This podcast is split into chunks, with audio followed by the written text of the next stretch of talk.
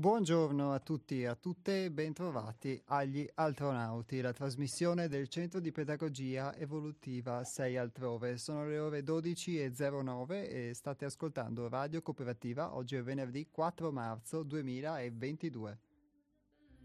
You slowly curved my clothes, then you smiled.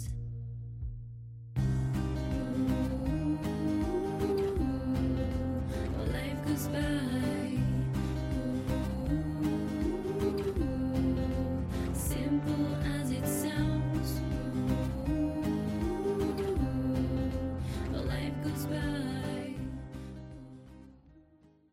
Ogni intenzione che non si manifesta per mezzo di atti è una vana intenzione e la parola che la esprime una parola inutile. È l'azione che dà la prova della vita ed è pure l'azione che prova e dimostra la volontà. Outside the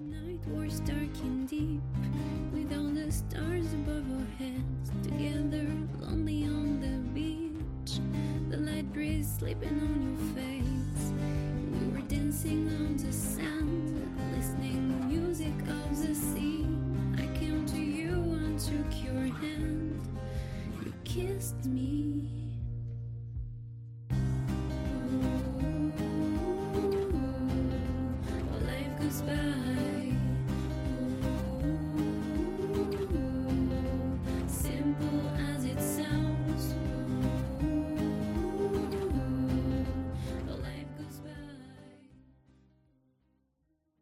Lo spirito divino vince attraverso il coraggio, la devozione e la perseveranza del figlio dell'uomo.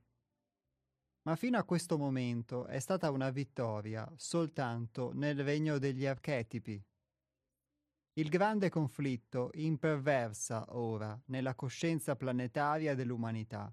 e nel più profondo del cuore di tutti gli uomini, che giurano in nome dell'essere quantunque rimangano inerti, e tradiscono lo spirito del proprio Christos, simili all'Apostolo Pietro, che tradisce il Maestro che pretendeva di venerare. Tale corruttibilità è il muro di illusioni, fatto di stupidità, brama e paura, con cui lotta l'uomo che ha scelto la via dell'essere.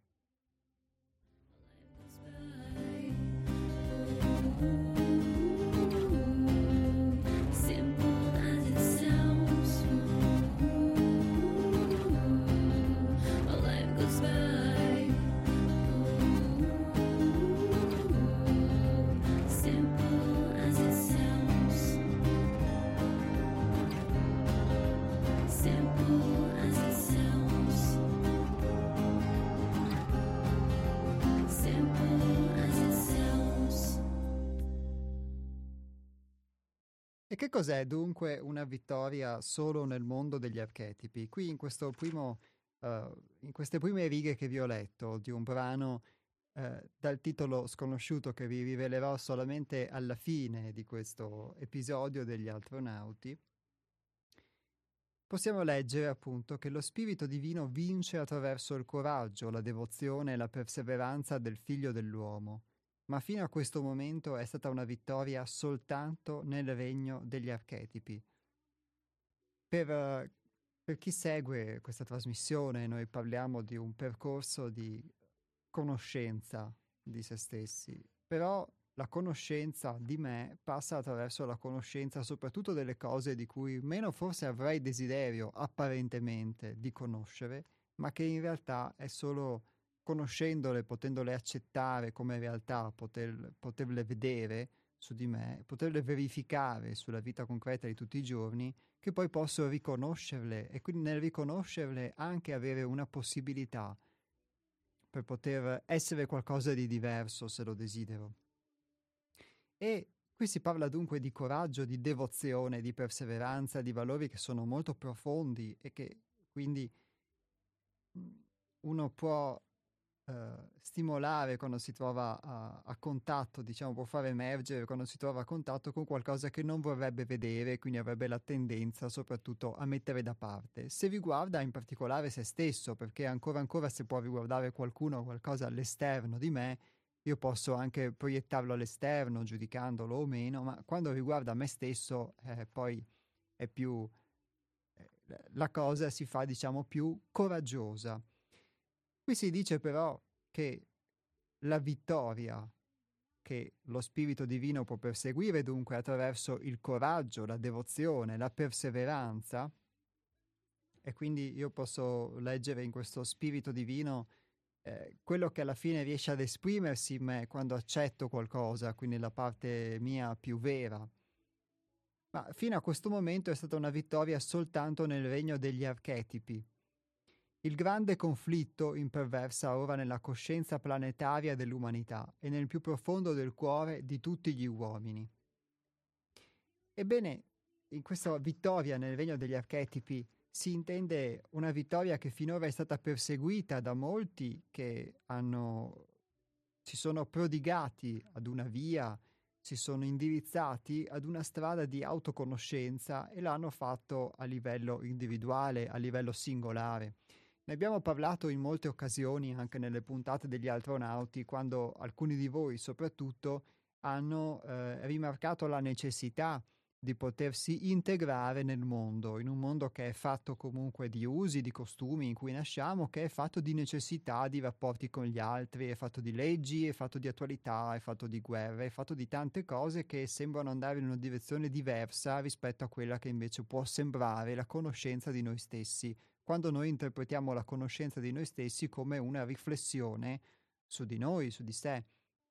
Quindi molti mistici, molte persone che eh, in vari luoghi, vari luoghi del pianeta, attraverso varie tradizioni, varie epoche, hanno potuto perseguire quindi una via di autoperfezionamento, di autoconoscenza, che però è stata spesso volta ad una forma di ascesi, ad una forma di interiorizzazione. E quindi qui potremo sicuramente avere una sfilza di illuminati, di santi, di punti di riferimento, di persone che hanno potuto conseguire quella che poi possiamo chiamare illuminazione, beatitudine, felicità, conoscenza, possiamo a seconda del nostro linguaggio poi eh, o anche della nostra forma mentis essere attivati da qualcuno piuttosto che da qualcun altro di queste persone che poi a loro modo hanno fatto della loro vita una forma di armonia e l'hanno potuta creare o manifestare anche all'esterno ma spesso queste, eh, questi risultati,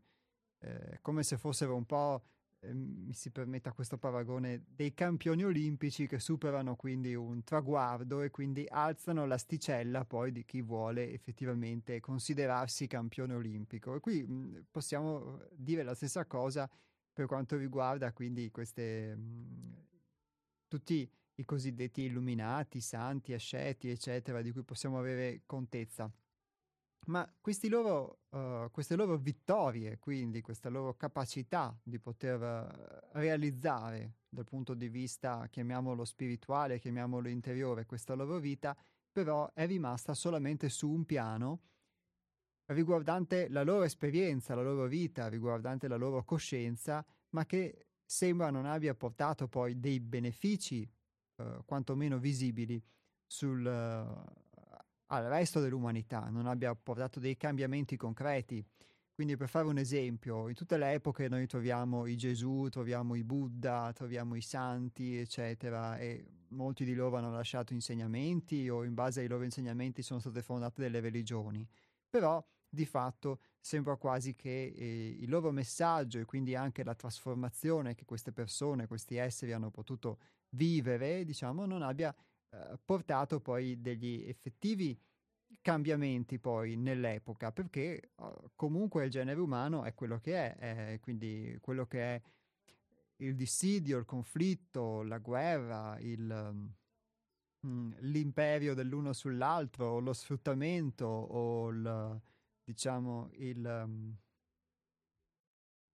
le bugie, la, i, i, problemi anche meramente materiali, se pensiamo alla povertà o alla fame, eccetera, sembrano non essere stati risolti. Allora ci si chiede come mai queste alte vette dello spirito sono state raggiunte da alcuni esemplari di esseri umani, però la maggior parte delle persone, tutti noi viviamo ancora in questa condizione. E quindi ci si richiama ad un possibile cambiamento che poi abbia nella sfera della praticità anche una forma di poter eh, essere integrato, quindi e non, e non resti solamente eh, appannaggio della coscienza di pochi, oppure non siano delle sfere, diciamo, eh, bellissime, toccate eh, durante forme ascetiche o meditative o, e però, o così via, diciamo, e poi però una volta tornati nella vita concreta, torniamo qui e non sappiamo che cosa fare effettivamente e quindi c'è questa necessità di colmare questo, questo dissidio, due, eh, questi due lati, diciamo, da un lato quello che possiamo dire della materia di tutti i giorni e da un lato quello invece del, di un mondo degli archetipi di cui si parla qui.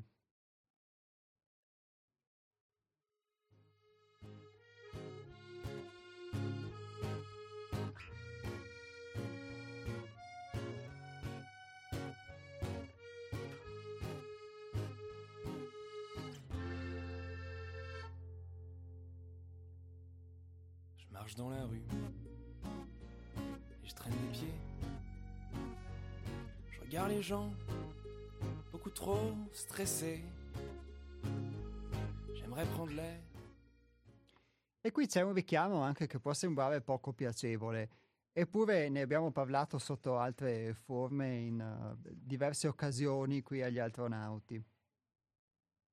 Nel profondo del cuore di tutti, di, di tutti, gli uomini, quindi imperversa questo grande conflitto che è ora nella coscienza planetaria, e tutti gli uomini giurano in nome dell'essere quantunque rimangano inerti e tradiscono lo spirito del proprio Christos.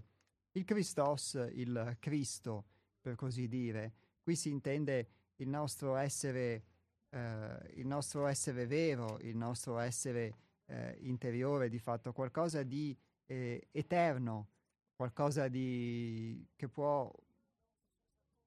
soprassedere a tutto quello che noi possiamo chiamare io quando ci identifichiamo con la nostra personalità e quindi quello che in me eh, mi fa percepire una cosa come vera e mi, o mi trattiene dal fare determinate cose che possono essere automatiche o lesive potete chiamarlo spirito o anima, comunque questa nostra parte, diciamola così, questa nostra scintilla divina, alla quale però mh, ho potuto anche darvi testimonianza attraverso la mia esperienza, talvolta non, non sono affatto fedele o nei confronti della quale sono molto fedi- fedifrago. E, eh, e, quindi uno, sai, dice... Eh, faccio un lavoro su di me, mi impegno su di me, ho un proposito per lavorare su di me, ma poi vuoi per convenienza, vuoi per queste caratteristiche che si citano qua, che bene o male costituiscono mh, la nostra sfera di esistenza, la stupidità, la brama, la paura,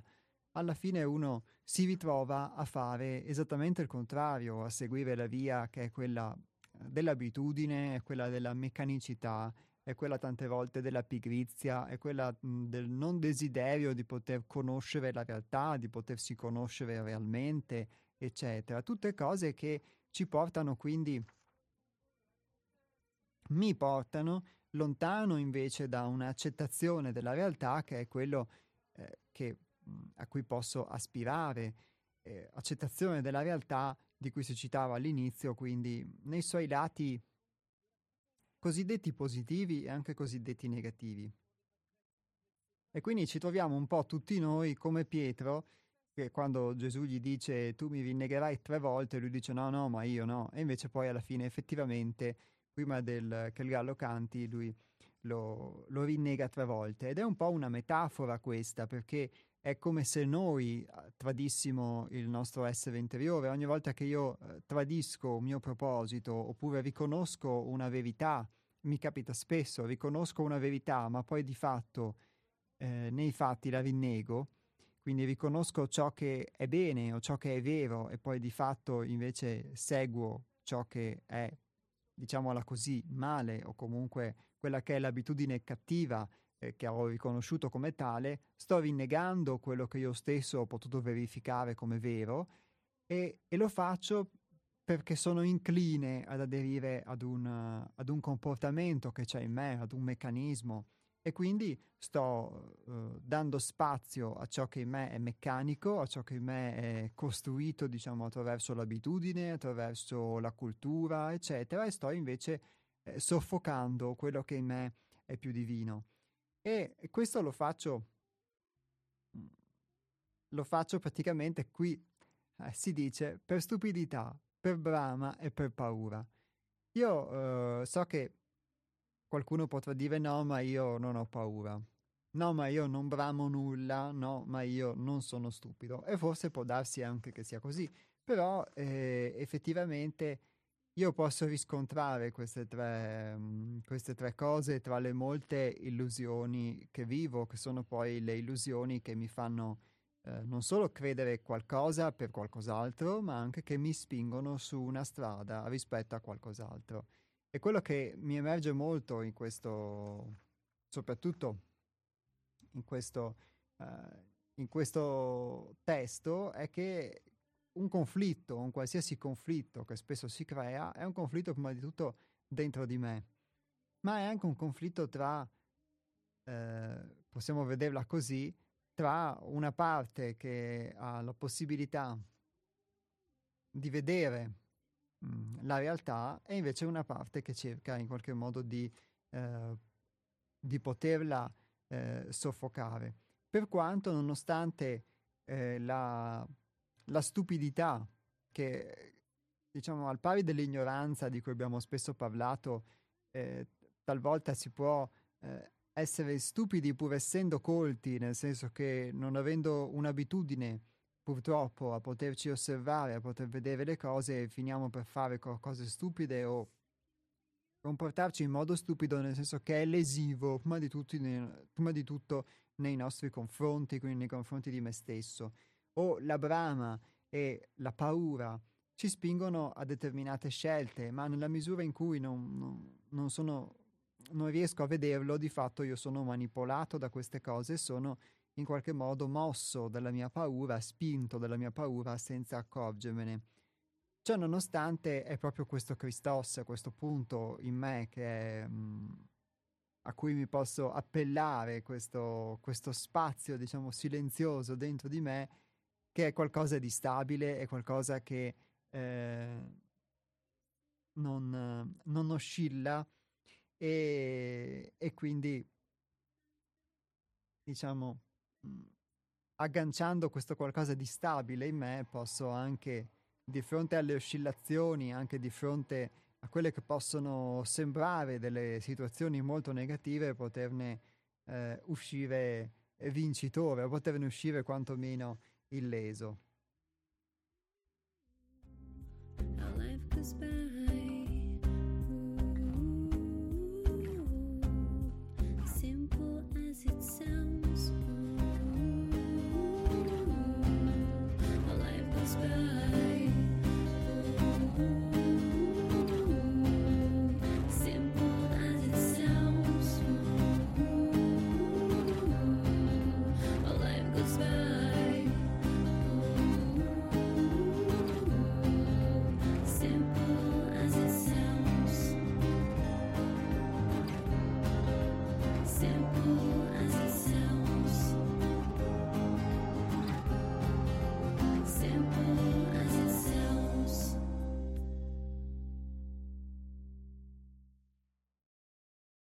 È evidente, il mondo è in fiamme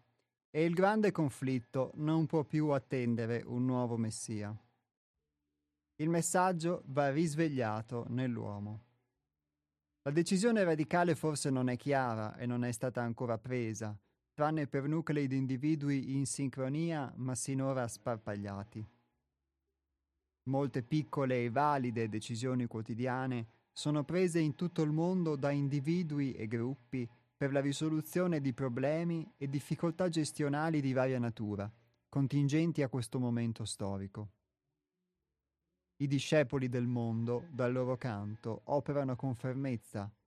ma se il problema non è veramente focalizzato dal cuore, la scelta non può essere abbastanza radicale e non può raggiungere la radice della singola persona che manca del contatto col nucleo del proprio maestro interiore.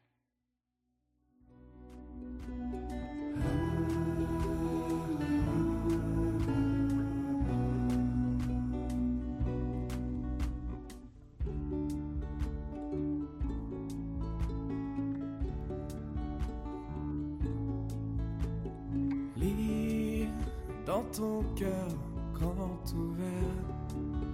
briser mes liens de verre, mentir, prendre la mer, partir, prendre la mer. Froid comme l'hiver loin de toi, sourire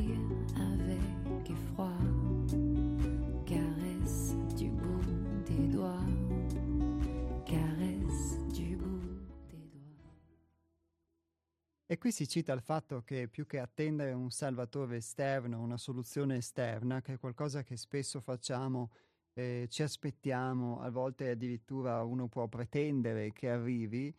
eh, uno deve un po' eh, cercare di, diciamocela, mh, rimboccarsi le maniche. E in questo senso il messaggio si dice va risvegliato nell'uomo. E il fatto che il messaggio de- possa essere risvegliato nell'uomo significa che il messaggio è già dentro di me e devo solamente poterlo, poterlo ascoltare. Qui eh, si cita il fatto che questa decisione radicale è stata presa solamente da alcuni gruppi di individui sparpagliati, nel senso che ehm, persone che a vario tipo, come, eh, il, come il nostro centro, il centro di pedagogia evolutiva 6 altrove, o altri centri, altre realtà che a modo loro vivono ognuna un mondo nuovo o un modo di vita nuovo, sono a maggior ragione spinte a farlo da ehm, le crisi che possono essere le crisi esistenziali degli esseri umani, che vedremo anche nel corso quest- del proseguo di questa lettura, sia le crisi sociali, la crisi economica, la crisi ambientale, la crisi lavorativa, eh, fino anche forse a, alle guerre, alle crisi geopolitiche. Sono spinti a ricercare qualcosa di nuovo rispetto al paradigma che oggi domina, quindi spesso abbiamo parlato di un nuovo modello o di un uomo nuovo. Ebbene, pochi sparpagliati fanno questo, ma forse può darsi che anche a livello di massa si sia chiamati, questo io vi leggo nel testo, a fare una scelta quindi di questo tipo, quindi o ad aggrapparsi a qualcosa di vecchio che sta morendo, oppure invece a poter eh, salire verso qualcosa di nuovo. E si cita il fatto che anche se si possono risolvere determinati problemi attingendo a, queste, a dei nuovi modelli, poi però se il problema non è veramente focalizzato dal cuore, la scelta, cioè una scelta di questo tipo, non può essere abbastanza radicale e non può raggiungere la radice della singola persona che manca del contatto col nucleo del proprio maestro interiore. Il cuore è di fatto in noi un centro, è quel centro di cui vi citavo prima, che ci permette di eh, vedere le cose e vedere la realtà non però da un punto di vista eh, esclusivamente intellettuale, mentale, che pure è sicuramente utile, eh, né fisico, ma da un punto di vista diverso, un punto di vista che spesso può mh, provare compassione, eh, mentre parlo ad esempio nel mio caso, uno che è molto intellettuale spesso vede l'utilità o la non utilità, sempre poi in misura di quanto riesca effettivamente a vederla e, e considerato il fatto che poi ogni eh, giudizio, ogni interpretazione che posso dare è spesso filtrato dalla mia realtà di quel momento, quindi se non sono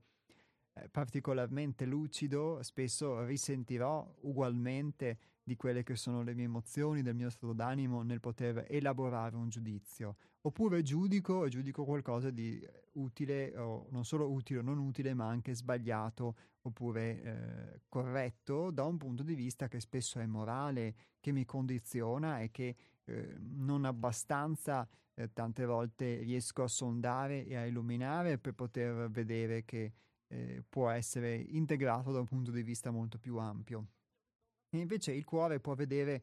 può provare misericordia di fronte a queste condizioni, può provare una forma di compassione, può provare, eh, soprattutto può vivere una centratura rispetto a quando ci sono parti di noi o anche parti di noi che sono in conflitto, no? come vediamo in questi giorni. E il cuore quindi è, è, quello che ci può permettere in questo senso di andare avanti. E, e, e qui si dice la scelta non può essere abbastanza radicale senza questa focalizzazione, non può raggiungere la radice della singola persona che manca del contatto col nucleo del proprio maestro interiore. E qui ovviamente va citato un aspetto, perché quando parliamo di maestro interiore parliamo di qualcosa che in noi eh, già sa e quindi qualcosa che può, questo messaggio di cui si parla che può essere toccato, può essere risvegliato e quindi vuol dire che ehm, in nuce, al di là di quello che io posso credere di essere o non credere di essere, c'è già una parte di me che eh, attende solamente di essere risvegliata. Molto spesso però si fa un... Um, si fa credere, diciamo, che il maestro interiore sia unicamente qualcosa che è dentro di me e che non possa esprimersi anche all'esterno. E quindi tante volte io sono sicuramente tra questi, e quantomeno nei fatti, si è propensi a pensare no, ma io so cosa è giusto per me, eccetera. Ma tante volte quel io so cosa è giusto per me è qualcosa che fa riferimento al mio passato, che fa riferimento a qualcosa che io sono stato, che ho creduto, eccetera. E mh, mm, questo fondamento tante volte può essere solido, ma tante volte può non esserlo invece, può fondarsi, come vi dicevo, mh, mhmm, per mia esperienza, su un filtro che io ho applicato alla realtà e che poteva essere valido in un determinato momento, ma poi vado spesso a vedere se sono onesto, se sono sincero anche nel potermi permettere di affrontare la realtà senza quel filtro che era molto limitato era un filtro che mi faceva vedere le cose in modo molto parziale. Quindi il maestro interiore non può ovviamente essere questo, è qualcosa di diverso e tante volte io questo lo, lo, posso realmente dire per esperienza, hai estrema necessità, anche se forse non lo ammetti, di anche qualcuno che possa rifletterti se vuoi il maestro interiore, ma che comunque abbia eh, maturato un'esperienza, una visione che ti possa essere di aiuto. E questo può valere anche nelle cose pratiche, per il fatto che un, un falegname può insegnarmi sicuramente qualcosa se voglio aggiustare un mobile, mentre io da solo avrei molta più difficoltà e se io avessi la presunzione di mettermi a farlo senza eh, diciamo uh, poter interagire con l'esperienza di qualcuno che questa esperienza ce l'ha mi sarebbe molto più difficile, potrei anche fare dei danni, potrei oltre a non risolvere il problema, potrei addirittura anche farmi male, tante volte capita così. Quindi anche questo aspetto del maestro interiore che è stato molto diffuso dalla New Age, per cui diciamo generalmente si è portati a pensare che i maestri non servano perché il maestro è solo esclusivamente dentro di noi, forse tante volte deve ehm, entrare a contatto con la realtà per poter vedere se, questo, se, se questa cosa effettivamente è così o può, non può essere invece intesa in modo diverso.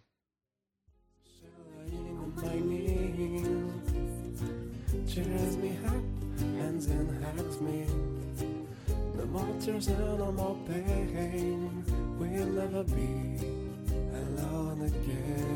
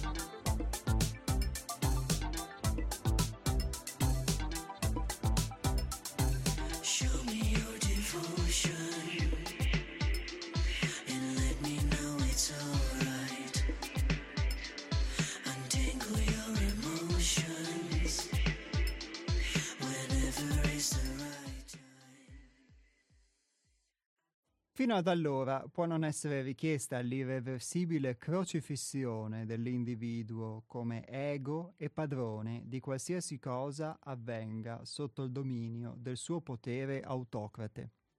L'uomo è chiamato a superarsi e realizzare che il mondo è se stesso e che tutto è lui, nella misura in cui è risvegliato alla propria coscienza. Per costui ogni crisi è fonte di superamento e una benedizione che apre la porta all'infinità dell'essere. Show me your devotion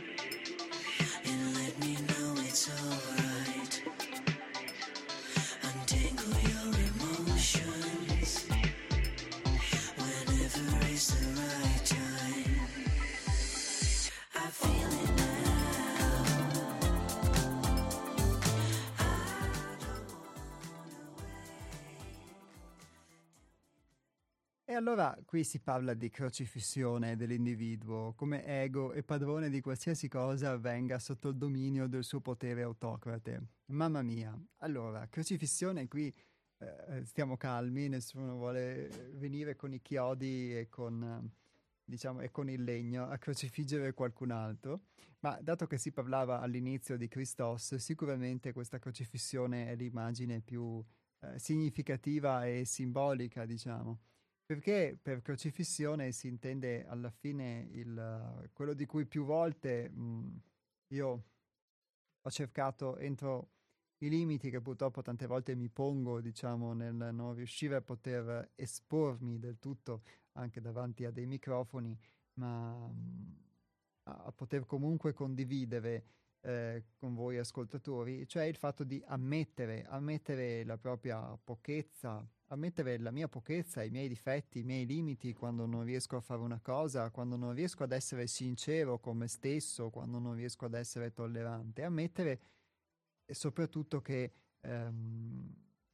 la responsabilità di determinate cose che mi capitano eh, spetta a me nel fatto di potermi creare una realtà di un certo tipo e quindi non trovare delle giustificazioni e ammettere che molte e questo l'ho potuto fare solamente attraverso la verifica, attraverso l'esperienza, che molte delle cose che io credevo vere effettivamente non lo sono, non lo sono affatto, toccando con mano la realtà. E che quindi la modalità conoscitiva che io ho, nella misura in cui è una modalità conoscitiva, per cui eh, l'esperienza presente la associo a qualcosa del passato, inevitabilmente non farà altro che eh, produrre in me dei pensieri che sono unicamente frutto di queste associazioni, ma che non mi permettono di poter cogliere la realtà per come essa è realmente nel momento presente. E quindi posso solo filtrarla unicamente attraverso la lente del passato, la lente di ciò che sono, deformandola. E quindi questo mi spinge ad essere indirizzato determinate cose, a non altre, a poter essere incline a determinati comportamenti e non altri, a poter eh, accettare determinate persone e non altre opinioni e non altre, qualsiasi cosa, senza però potermi aprire alla possibilità che uh, anche l'opposto sia reale ed effettivamente eh, poterlo, uh, poterlo integrare. Questa cosa ho potuto quindi verificare che diciamo, è come, tanto per restare nelle metafore di tipo evangelico, la casa costruita sulla sabbia e la casa costruita sulla roccia. Ecco, noi costruiamo, eh, parlo per me almeno, mi sono accorto che su molte cose io ero convinto di avere una casa costruita sulla roccia, ma era costruita sulla sabbia, anzi sulle sabbie mobili. Reversed, like Lewis Lane, plummeting right down to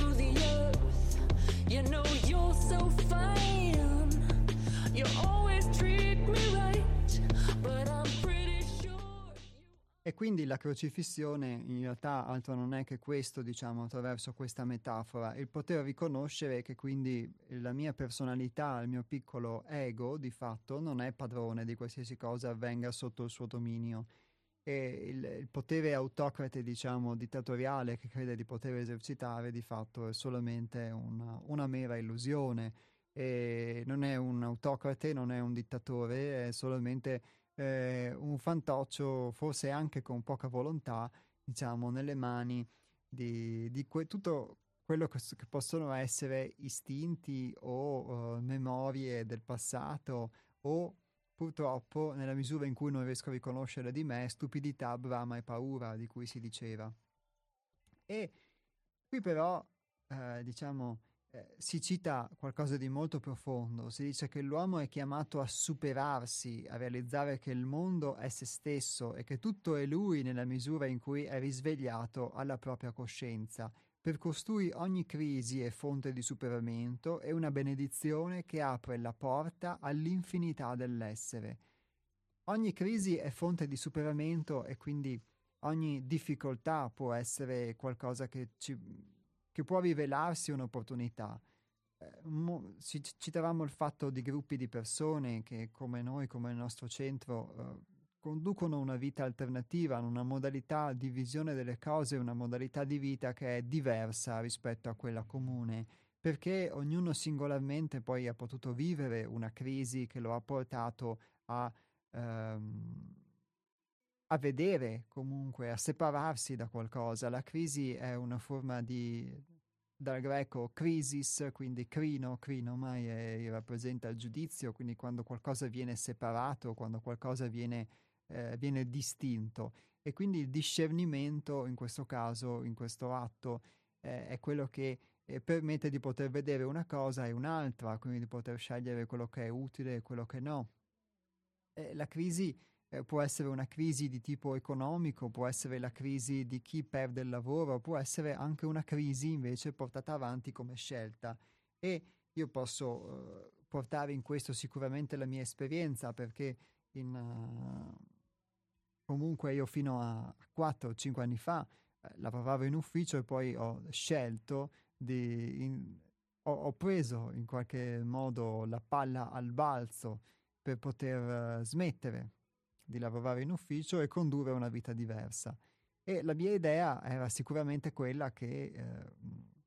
senza un lavoro o senza un lavoro di un certo tipo eh, non avrei potuto farcela tirare avanti, ma soprattutto ho potuto vedere attraverso questa la possibilità che mi è stata data, che ho colto di poter affrontare questa situazione, che non c'era solamente dietro, ad esempio, un aspetto di avere un lavoro una condizione economica, ma c'è anche una condizione morale, c'è una condizione morale per cui uh, il lavoro è una forma di dignità, ma oltre a questo, senza lavoro sei privo di dignità, non, non ti definisci, quindi l'essere disoccupato viene eh, qualificato diciamo, moralmente per uh, diciamo, un certo, una certa modalità di pensiero come qualcosa di moralmente sbagliato, moralmente ingiusto o comunque ehm, indegno. E entra in crisi anche un tuo senso di appartenenza quindi a tutto un determinato contesto che è non, solo men- non solamente un contesto lavorativo ma un contesto morale, un contesto sociale. Io ho potuto eh, vedere tutte queste cose di me affrontando questa situazione che altrimenti eh, non sarei riuscito a vedere. Quello che quindi può sembrare a prima vista una mancanza, un deficit, in realtà è stata una grandissima opportunità per poter vedere questo, per poter vedere questo condizionamento, come poteva operare in me e soprattutto anche per potermi permettere poi, sempre anche mosso dalle necessità economiche, di fare delle cose che altrimenti in altre occasioni non avrei fatto, di sperimentare qualcosa di nuovo e, e di vedere che effettivamente anche quelle mie convinzioni che avevo erano delle convinzioni, ma non erano la realtà. E che quindi la realtà non è, eh, non è quello che tu credi che sia, anche se diventa quello che credi che sia, perché nella misura in cui ti conformi unicamente a quelle idee, fai entrare de- unicamente determinate esperienze che si conformano, che si incastrano attraverso, diciamo, quell'apertura che tu hai, hai costruito, l'unica realtà che puoi creare, di questo posso essere testimone, è quella di quelle idee. Però quando invece cambiano le tue idee, quando cambiano anche le tue intenzioni, eh, cambia il tuo intento, allora puoi anche eh, creare una realtà diversa. Quindi in questo senso la crisi, io vi porto questa esperienza, è sicuramente piccola rispetto ad altre esperienze che forse sono anche molto più profonde, hanno comportato delle scelte anche molto più radicali, e, mh, però mh, ogni, ogni, crisi quindi è questo, è una separazione a volte forse anche eh, un, che può portare con sé delle forme di sofferenza nella misura in cui non, uno non riesce ad integrarla, non riesco a, ad accettare l'opportunità e vedo solamente la mancanza. E, e quindi che dà una possibilità di superamento, dà la possibilità di fare qualcosa di, di effettivamente eh, diverso e quindi di superarmi e quindi di non rimanere invece inchiodato a dovero. E quindi in questo senso qualsiasi crisi, qualsiasi problema possa portare eh, ad una crisi, di fatto eh, può essere foriero di questa opportunità. Siamo arrivati eh, più o meno alla metà del testo che mi sono di, prefisso di leggere e di commentare insieme a voi, ora però lascio spazio alle telefonate, quindi anche voi se avete potuto prendere spunto da qualcosa che è stato letto o detto o volete aggiungere qualcosa della vostra esperienza, il numero di telefono è lo 049 880 90 20, lo ripeto 049 880 90 20.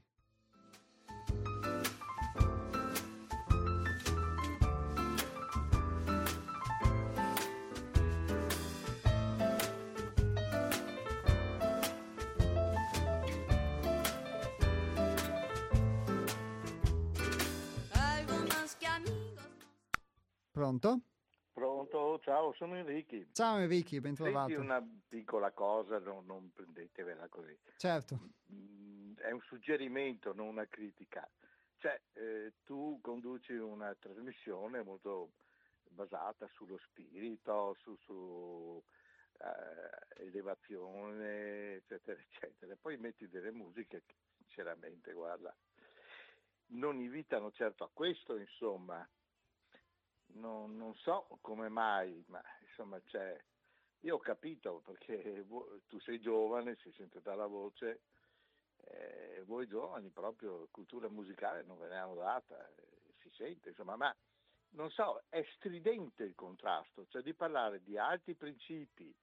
eh, di introspezione, di questo e di quello, poi mette su un ciao, insomma, che cavolo c'entra? C'entra niente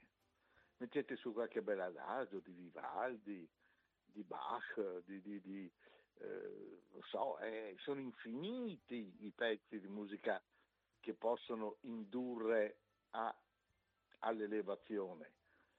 spirituale. Allora ci sarebbe una coerenza. Ritrovo che ci sia uno stridore proprio terribile tra i testi, quello che dici che è interessantissimo, eccetera, eccetera, e poi le musiche di intervallo che sono so, ballabili, ma, ma, neanche ballabile, beh, proprio insomma, musica che per me proprio è da buttare nel cestino, ecco. ma anche perché non invita a quello. Non so se per caso nella musica eh, cosiddetta leggera ci sia qualche cosa che invita al pensiero, alla concentrazione. Io non ne ho mai sentita, sinceramente. Al massimo sono belli i testi, ma musicalmente siamo sempre completamente fuori, insomma. Basterebbe il fatto che quando ci metti una batteria è andato tutto. Cioè, la batteria è, è una forma di violenza, tutum, tutum, titi, è violenza quella, non è, non è, capisci? Non è il colpo di timpani che mettono nella musica sinfonica perché è un punto che c'è l'acme, che c'è di un pensiero, di un sentimento eh, qua è un tutt'uno, proprio è basato su quello, che è violenza, perché è un contrasto, ti invito a pensarci un po' e allargare le tue conoscenze, no? Così ci sarebbe un po' di meno stridore. Per il resto tutto bene, ciao. Grazie Enrico, ciao.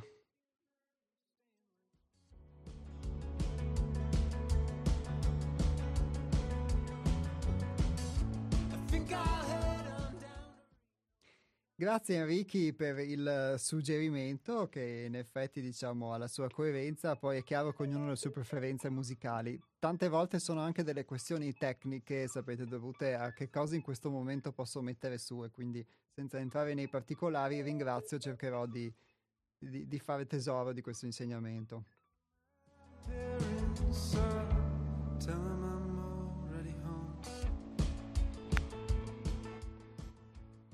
Pronto?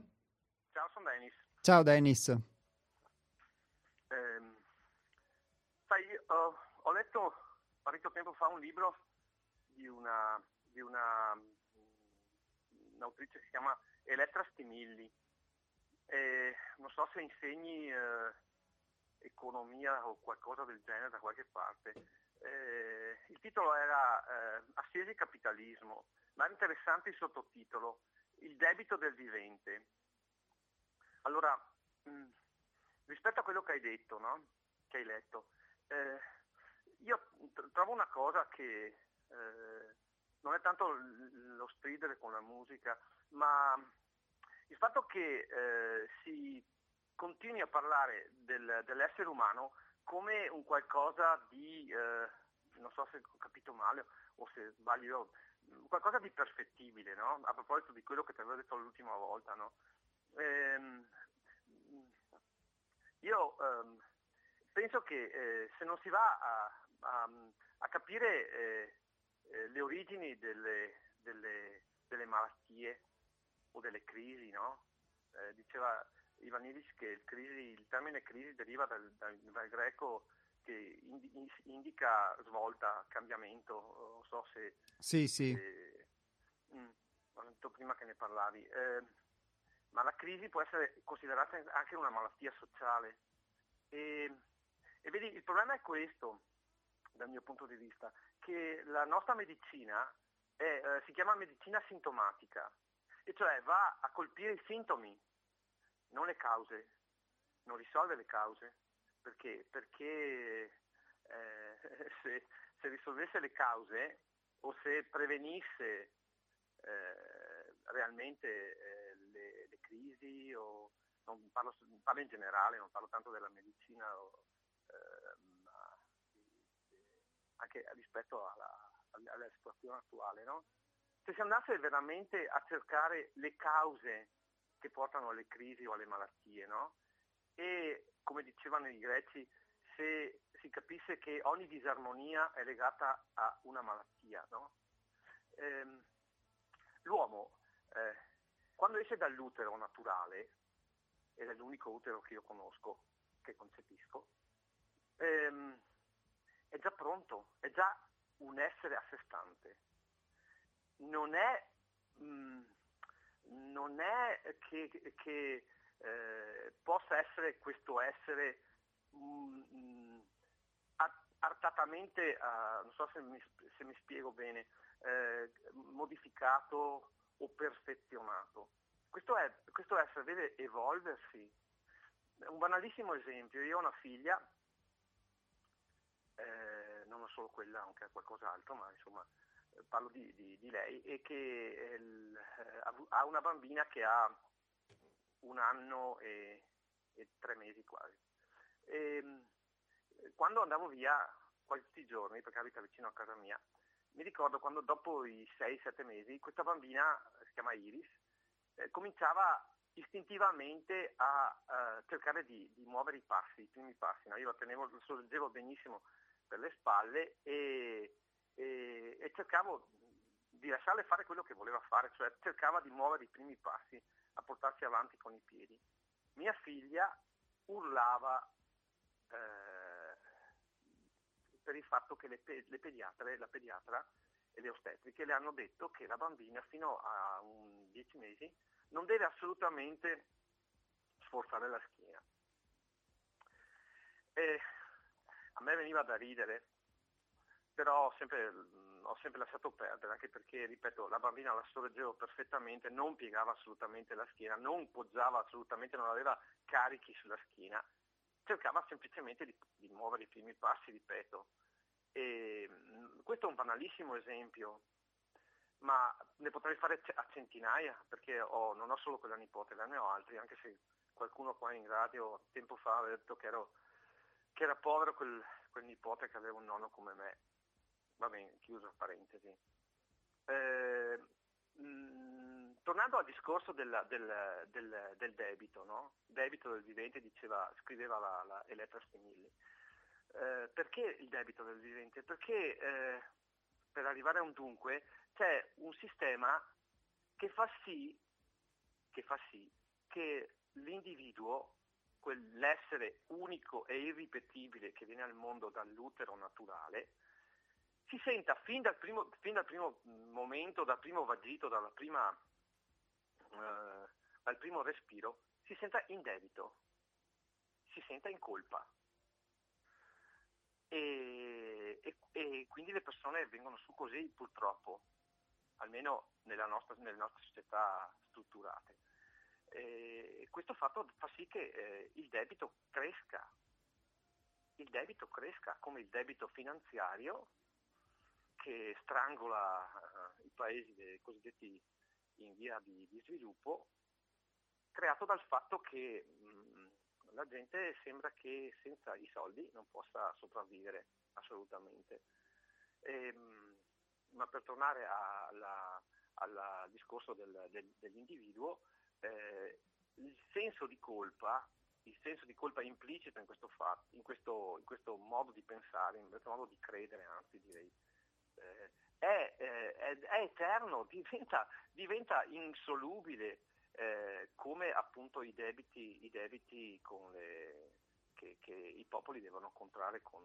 con, le banche, con le banche mondiali, con le banche eh, che stampano il denaro. E, e, se non si risolve questo, questo, questo fatto, se non risolve questo vulnus, come dicono gli esperti, eh, non se ne viene fuori, si continuerà a protrarre il debito, a procrastinare il debito eh, senza risolvere. E le persone, quello che ti volevo dire l'altra volta era che, che ehm, Ivanilli ti dice che eh, eh, cioè non, non, esiste più nel, nel, linguaggio, nel parlare,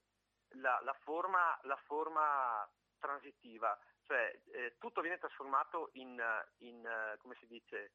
eh, i verbi diventano eh, mh, eh, sin- no, sinonimi, eh, non mi viene in mente il termine, nomi insomma. Non c'è, eh, quando ti dicevo della casa no? o del lavoro, tu prima hai parlato non ho un lavoro, non è che tu ab- possa avere un lavoro, tu fai un lavoro, tu fai un lavoro, a parte che adesso qua non si parla più di lavoro ma di occupazione, che è una cosa completamente diversa. Il lavoro è,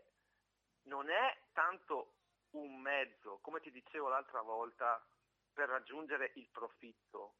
Naturalmente parlo, non per questo sistema. Il lavoro è un qualcosa che ti fa camminare, che è come, è come il, il, piacere al, al, rispetto all'atto sessuale. No? A cosa serve il piacere? A far sì che le persone continuino a pensare, a desiderare il rapporto sessuale, l'amore, il, il sesso. Perché se non ci fosse il piacere, alla fine diventerebbe una cosa... E a cosa serve il piacere? A cosa serve il piacere? A ripetere l'atto, cioè a ripetere l'atto, eh, oltre, oltre, al fatto della procreazione, eh, serve a mantenerci in piedi. Se non provassimo piacere e continuassimo soltanto a provare dolore e sensi di colpa, ah, non andremo tanto avanti. Buona giornata, ti saluto. Ciao, Ciao. Dennis, grazie. Don't take too long, girl, cause I'll be gone. Life's a long road to walk alone. They don't want them a good. È un po' quello per quanto riguarda l'aspetto, diciamo, di una medicina o anche di una economia che cura solo i sintomi. Posso dire che la stessa cosa è quando non hai una visione effettivamente su di te non hai questa possibilità ampia e quindi inevitabilmente anche le soluzioni gestionali di cui si parlava prima all'inizio del testo che vai a curare sono dei tamponi, eh, ovvero qualcosa che va a tamponare una falla, un problema, ma tante volte poi nel corso del tempo se effettivamente eh, non, non cambi un tuo modo di essere, di fatto si ripropone costantemente anche in luoghi diversi, con persone diverse, quello che è il tuo problema, parlo per esperienza, e dunque non, ehm, non, hai realmente, non, non, hai realmente risolto quel problema lì,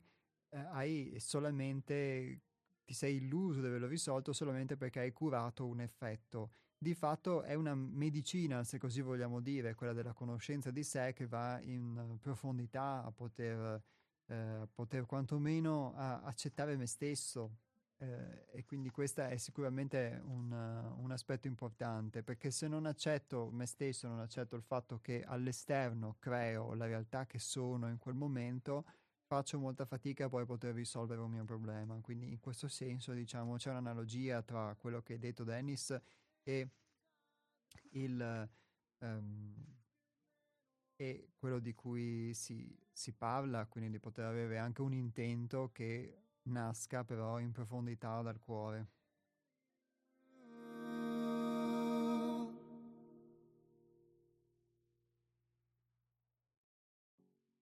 L'individuo forte, la cui mente è aperta e saggia, può non aver bisogno di una guida che lo obblighi ad affrontare il suo destino. Per l'uomo forte è la vita stessa che spesso risponde con circostanze impellenti ed ineluttabili, obbligandolo ad attraversare inevitabili crisi. Sofferenza volontaria per accelerare i confronti che generano una crisi dietro l'altra. Scusate, ho saltato una riga. Um, L'individuo forte, la cui mente è aperta e saggia, può non aver bisogno di una guida che lo obblighi ad affrontare il suo destino.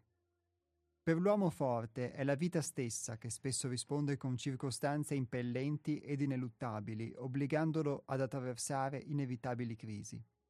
Lo stesso discepolo che confida nel suo centro interiore e nella sua potenziale divinità nel percorso di risveglio, di buon grado sceglie la sofferenza volontaria per accelerare i confronti che generano una crisi dietro l'altra. La crisi è necessaria per andare oltre se stessi,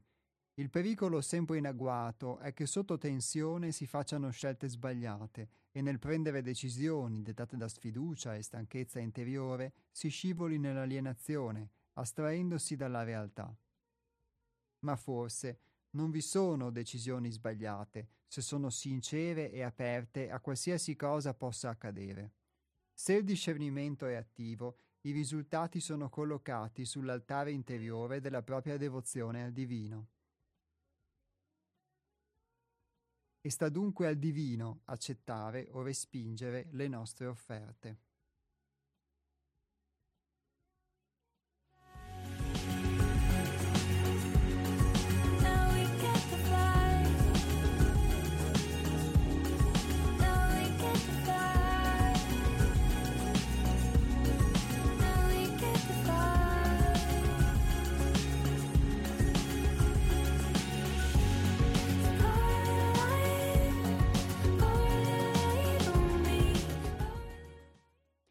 Qui è un po' quello che vi dicevo quando uno fa una scelta e ne affronta le conseguenze rispetto invece a proseguire lungo una strada e attendere invece che tante volte può capitare sia la vita a metterlo davanti a questa scelta. E quindi capitano quelle che come dicevamo prima possono essere delle crisi di salute, eh, lavorative, economiche, familiari, psicologiche, sociali e eh, che comportano dei cambiamenti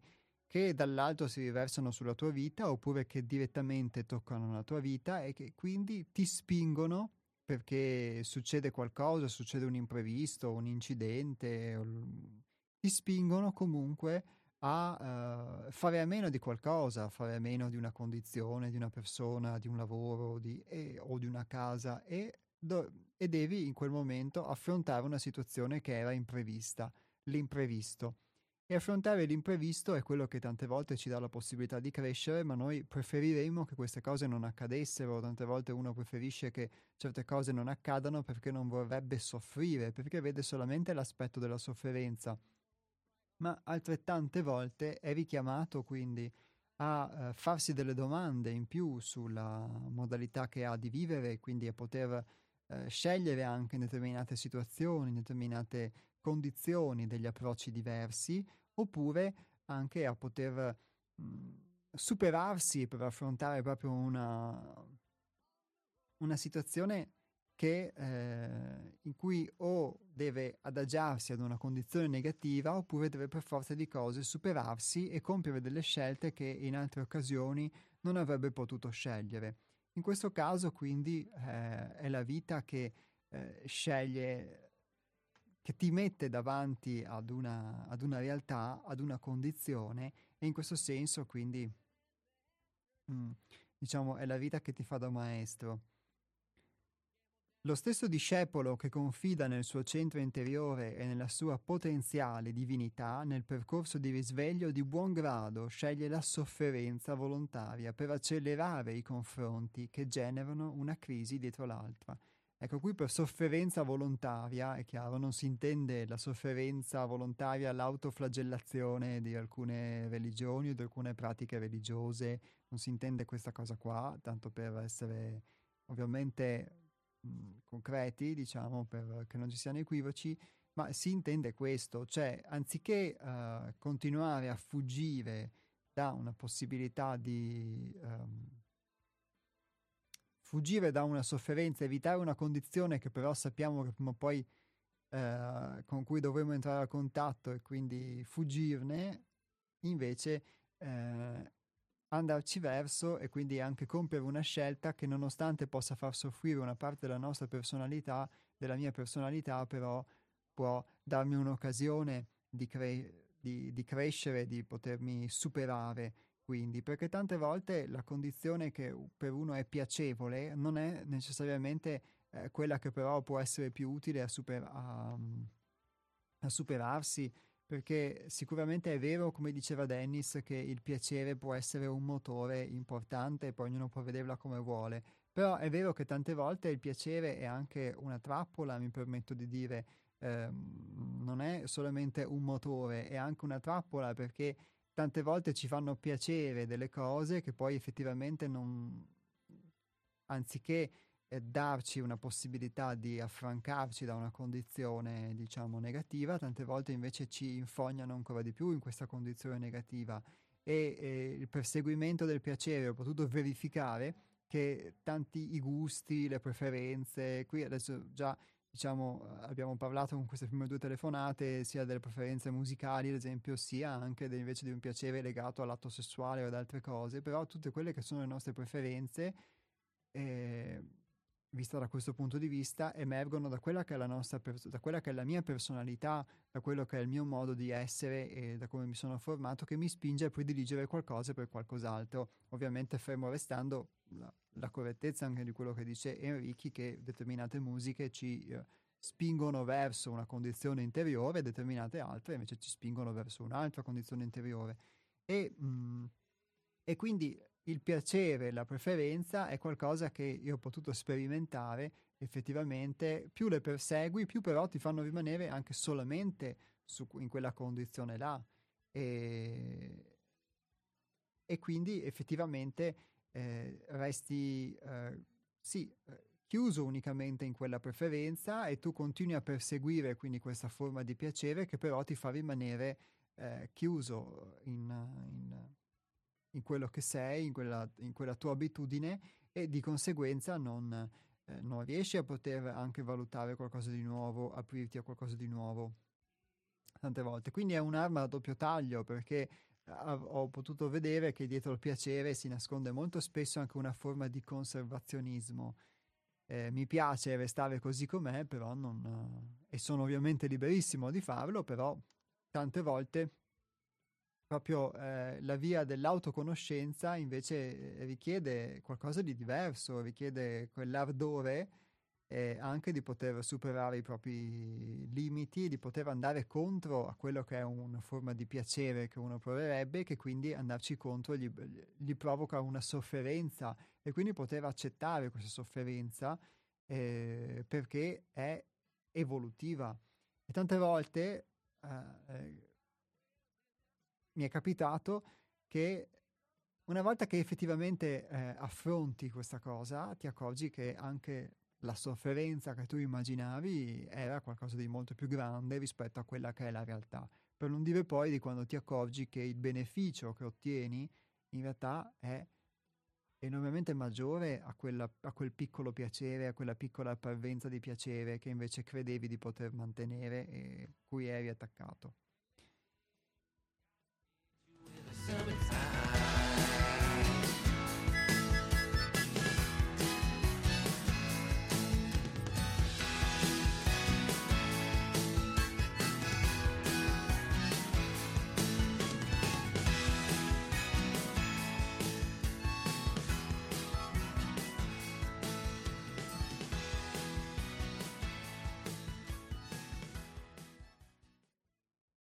maestro interiore, non di meno, è sempre presente dietro le quinte, anche se molti mistici affermano che nello spaventoso abisso della notte oscura dell'anima la sua presenza non è percepita e la sua voce non è udita. Il discepolo è lasciato in balia della sua solitudine, con le sue sole armi. La spada della volontà pura e lo scudo del discernimento luminoso. La vita dell'individuo che si è consacrato volontariamente al discepolato crea contraccolpi e crisi profonde. Le crisi non devono spaventare, sono soglie attraverso le quali è naturale passare. Quello che conta è la qualità essenziale di come siamo disposti per attraversarle. Ciò in cui possiamo inciampare, cadere e rimanere feriti o fare tragici errori grossolani e ferire quindi gli altri. In molti casi è inevitabile. La differenza principale risiede nella qualità del nostro essere e del nostro scopo. La sincerità è un fuoco d'amore incorruttibile in detti momenti. Questa qualità dell'essere è più determinante del movente puramente cosciente. Non si dice infatti che l'inferno è lastricato di buone intenzioni?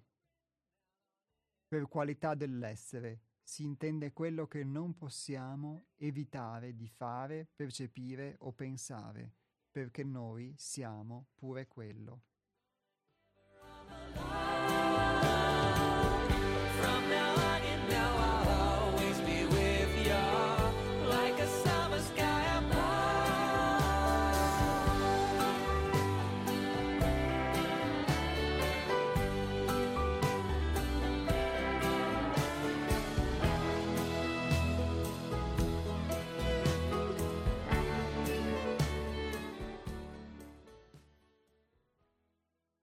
Quindi, ad esempio, per tornare alla metafora di prima e al fatto di poter rifugire la sofferenza, tante volte io ho potuto vedere che quando si crea una situazione che è di attrito, la mia tendenza, se non, diciamo, se non c'è qualcosa in me che mi permette di poterla invece superare, di, po- di poter essere presente in quel momento, la mia tendenza sarebbe quella o di rispondere all'attrito con l'attacco, diciamo, oppure molto spesso con la fuga. E quindi mh, se c'è una condizione che non voglio affrontare, io posso fuggire o fuggire, diciamo, eh, fingere di niente, eccetera, quando invece il poterla affrontare in quel momento dà una possibilità diversa eh, ed è proprio per questo che tante volte forse le crisi possono arrivarci, proprio mhmm, possono essere anche un dono che ci permette di poter eh, affrontare le cose in modo diverso, poter attraverso quel fuoco che si genera, poterlo usare per cambiare noi stessi. Invece ogni volta che io scelgo di fuggire, faccio come leggevo all'inizio, eh, ovvero mi ritraggo, tradisco il mio Cristosso, il mio principio interiore, per seguire invece un'abitudine meccanica e quindi eh, eh, rinnego in qualche modo la realtà, rinnego ciò che sono e fuggo anche quando ad esempio offro delle giustificazioni al mio modo di comportarmi o quando vedo unicamente all'esterno qualcosa tra virgolette di negativo o di sbagliato e non affronto invece ciò che sono realmente. E qui si dice però che il maestro interiore è sempre presente dietro le quinte, anche se molti mistici affermano che nello spaventoso abisso della notte oscura dell'anima la sua presenza non è percepita e la sua voce non è udita. E quindi il discepolo è lasciato in balia della sua solitudine, con le sue sole armi, la spada della volontà pura e lo scudo del discernimento luminoso. Quindi eh, è bello poter vedere questa cosa come se fosse una sfida in cui tante volte noi siamo lanciati, eh, un'opportunità in cui uno eh, effettivamente sembra non udire voci, non udire suggerimenti e deve solamente mettersi alla prova, deve solamente usare gli strumenti che in questo che nel modo migliore può usare. E qui si dice che le crisi che si creano quindi così in chi uh, segue un percorso di autoconoscenza, in pratica non devono spaventare perché sono soglie attraverso le quali è naturale passare. E quello che conta è la qualità essenziale di come siamo disposti per attraversarle. E mh, mm, è inevitabile anche, si dice, il fatto di poter inciampare, cadere o rimanere feriti. E d'altronde è così, eh, se uno, diciamo, si incammina in un percorso, soprattutto se è un percorso irto, sa che possono esserci degli ostacoli, sa che può cadere, sa che può farsi male, anche se tutti noi preferiremo non farlo e sicuramente cerchiamo di comportarci al meglio per non, per non farlo, però di fatto succede e anche questa è una difficoltà da accettare. Quindi eh, il, l'idea che spesso si ha di un lavoro su di sé, ho potuto sperimentarlo, è un'idea molto luminosa che invece mh, non toglie la luce che c'è, però devi anche darti la possibilità di passare attraverso tutti quei cunicoli, attraverso anche i miraggi che ci sono eh, lungo il percorso, di affrontare condizioni climatiche che tante volte possono sembrare proibitive eh, per, poterti, per poterti forgiare. E, e qui si dice che uh, l'inferno è spesso lastricato di buone intenzioni. Ecco perché tante volte se uno non mette, uno si limita unicamente a, um, diciamo, unicamente ad una forma di conoscenza esclusivamente mentale, esclusivamente intellettuale, rimane solamente in quelle buone intenzioni con cui uno parte, ma poi di fatto se realmente lungo il percorso si accorge, si accorge che non è predisposto a, affrontare il cammino, che non ha le scarpe adatte o che o che pure deve percorrerlo scalzo o che ci sono degli imprevisti, deve poterli accettare, oppure può scegliere di tornare indietro e quindi accettare unicamente eh, la vita come maestro e gli impatti che possono derivarne, come dicevamo prima, quindi il fatto di poter vivere le crisi, ma tante volte però se non hai questa capacità di poterle cogliere, le vivi in modo unicamente passivo e quindi ti, ti obblighi ad un cambiamento solamente per necessità o perché ti viene imposto e non ne vedi anche le caratteristiche positive, non cerchi di trarlo a tuo vantaggio per poterti superare. E, ehm,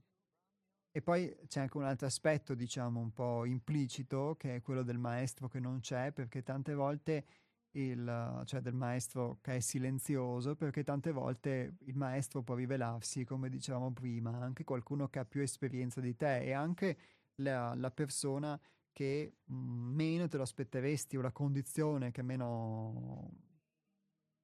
che meno potresti immaginare, oppure paradossalmente il maestro può essere qualcuno che ti critica e questa critica può portarti effettivamente a, ad una riflessione, a un ravvedimento, eccetera. Quindi ci sono sicuramente moltissime condizioni in cui può essere esercitato questa, questa qualità poi che in noi può subentrare, può emergere che è quella del poter accogliere, poter ricevere un insegnamento, perché altrimenti senza questa capacità di poter accoglierlo, di poterlo ricevere, qualsiasi insegnamento, qualsiasi esperienza rischia di essere vana, di essere vuota.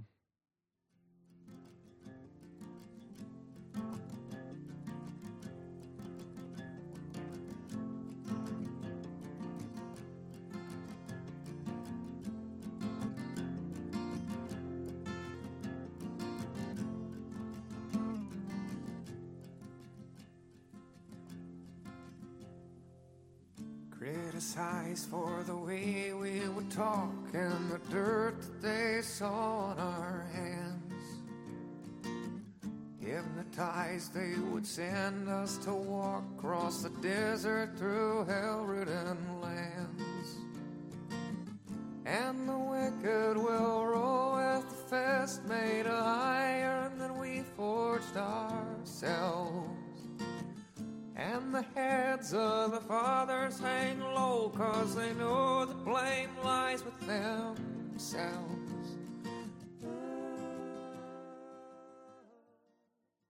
Un'irreversibile crisi collettiva è in atto e quanti sono disponibili ad accettare la madre delle sfide, così da accelerare il personale processo di risveglio? Non bisogna restare incantati dalla narrativa separatista che ci lega al passato o ci astrae in un futuro possibile. La vita è solo adesso, è l'ora di Dio che scandisce ogni singolo minuto di ogni singolo giorno. La realtà è qui, ora. Dobbiamo andare avanti con fede vivente perché al fine sopraggiunge la vittoria, perché è certo che l'uomo è nato per vincere ogni avversità e perché ogni cosa in noi è già oltre di noi. Through the pines in December, the grizzlies would stare from their caves. We made homes near the mines, I remember the forefathers called them their graves. Fortune favors the cold and the heartless who drive a hard nail through the box.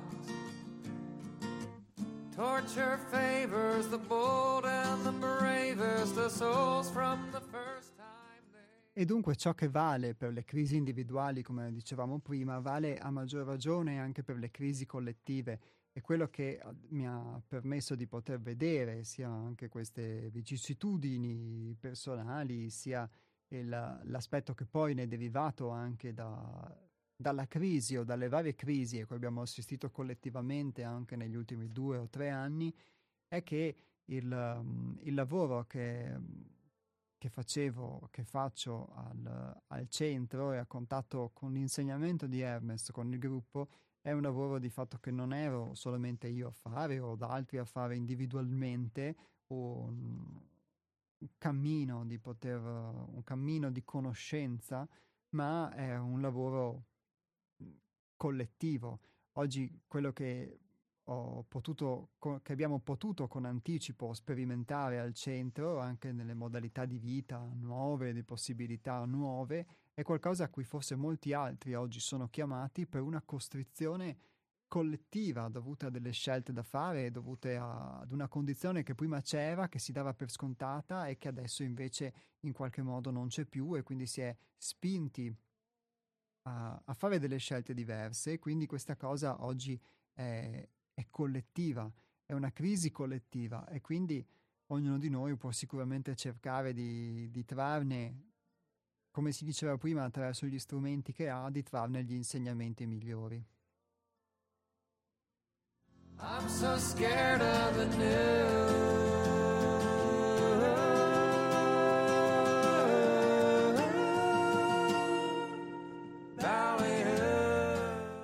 Come si diceva prima, la realtà è qui, ora.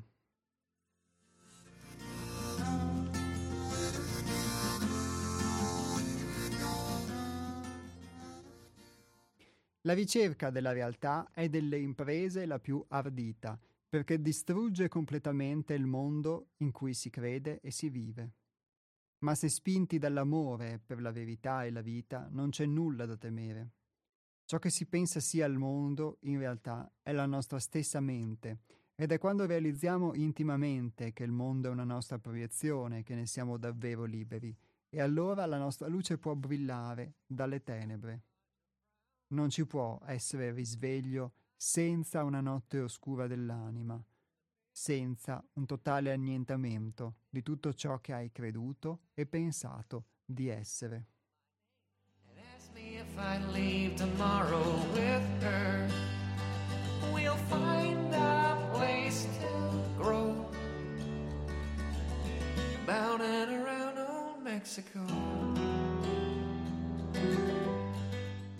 Indubbiamente quando si parla di verità, quando si parla di realtà, sembrano sinonimi linguisticamente parlando, forse è così, però la realtà è qualcosa di concreto, è qualcosa di vero che io posso riconoscere, posso toccare nell'esperienza di tutti i giorni e per me quindi diventa oggettiva. Ed è oggettiva quando a riconoscerla non sono solo io, ma sono anche altre persone. Invece la verità è qualcosa che molto spesso è soggettivo, ma che può divenire eh, oggettiva, diciamo, una realtà che io ho dentro di me interiore, quando di fatto riesco a concretizzarla. Come, come si diceva prima, il fatto, come ho letto, che la nostra mente poi di fatto è ciò che filtra la percezione della realtà e di conseguenza poi crea la realtà. Ma diciamo, prima di tutto c'è una verità che molto spesso uno deve riconoscere, che è la verità che uno ha in testa e tante volte è totalmente dissociata rispetto alla realtà. E questo è un primo passo molto importante poterlo poterlo di fatto ammettere e ci fa capire perché poi ognuno ha le sue verità e tante volte non ci si incontra, perché ognuno ha la sua interpretazione della realtà. Quindi il processo di sincerizzazione, il processo di eh, verificazione con se stessi è appunto questa ricerca della realtà che delle imprese è la più ardita perché distrugge completamente il mondo in cui si crede e si vive. E quindi se è questa distruzione del mondo eh, in cui crediamo, in cui viviamo, diciamo, eh, mentalmente parlando, anche emotivamente parlando, qualcosa che può aprirci poi la strada a qualcosa di nuovo, allora forse è una benedizione più che qualcosa da temere. È che tante volte uno ha talmente paura di non sopravvivere che poi uh, questa paura di non sopravvivere la, mm, la esprime anche a livello mentale, a livello emotivo, ideale, eccetera, e quindi diciamo evita qualsiasi cosa possa non garantirgli la sofferenza, però questo rischia molto, eh, molto spesso, evita qualsiasi cosa, scusate, che possa garantirgli di non soffrire e quindi eh, ci, ci porta a creare un mondo che però è molto piccolo, molto piccolo, molto piccolo, pur di non vivere una forma di sofferenza e forse invece anche la sofferenza che noi avevamo mentalizzato, che avevamo idealizzato, forse è molto più grande di quella effettivamente reale. Quindi prendere contatto con la realtà è un po' questo scopo. Ed è il senso della lettura che quindi io oggi vi ho fatto, cercando di commentarla come ho potuto attraverso la mia esperienza, e questo testo si chiama Allinearsi alla realtà e per chi ci segue e chi vorrà leggerlo, anche poterselo rileggere con calma e, senza la mia voce, diciamo, quindi a tu per tu con il testo in una propria interiorizzazione, lo potrà fare sul nostro blog. Il nostro blog è seialtrove.altervista.org. Sei altrove, scritto tutto così, tutto in lettera, .altervista.org. Invece il numero di telefono del 106 altrove, per chi volesse contattarci telefonicamente, è lo 049 99 03 93 4. Lo ripeto, 049 99 03 93 4 per chi volesse contattarci telefonicamente.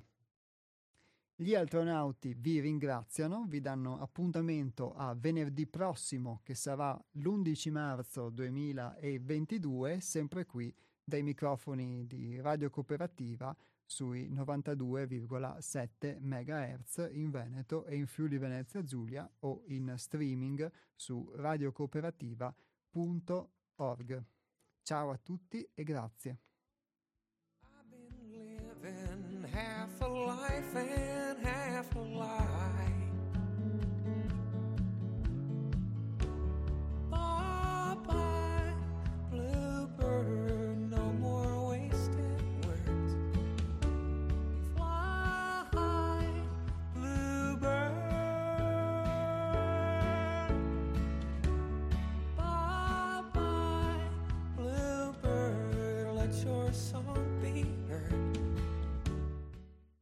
L'impermanenza delle cose è palese e concreta, se da noi accettata ci pone in uno stato di perenne libertà.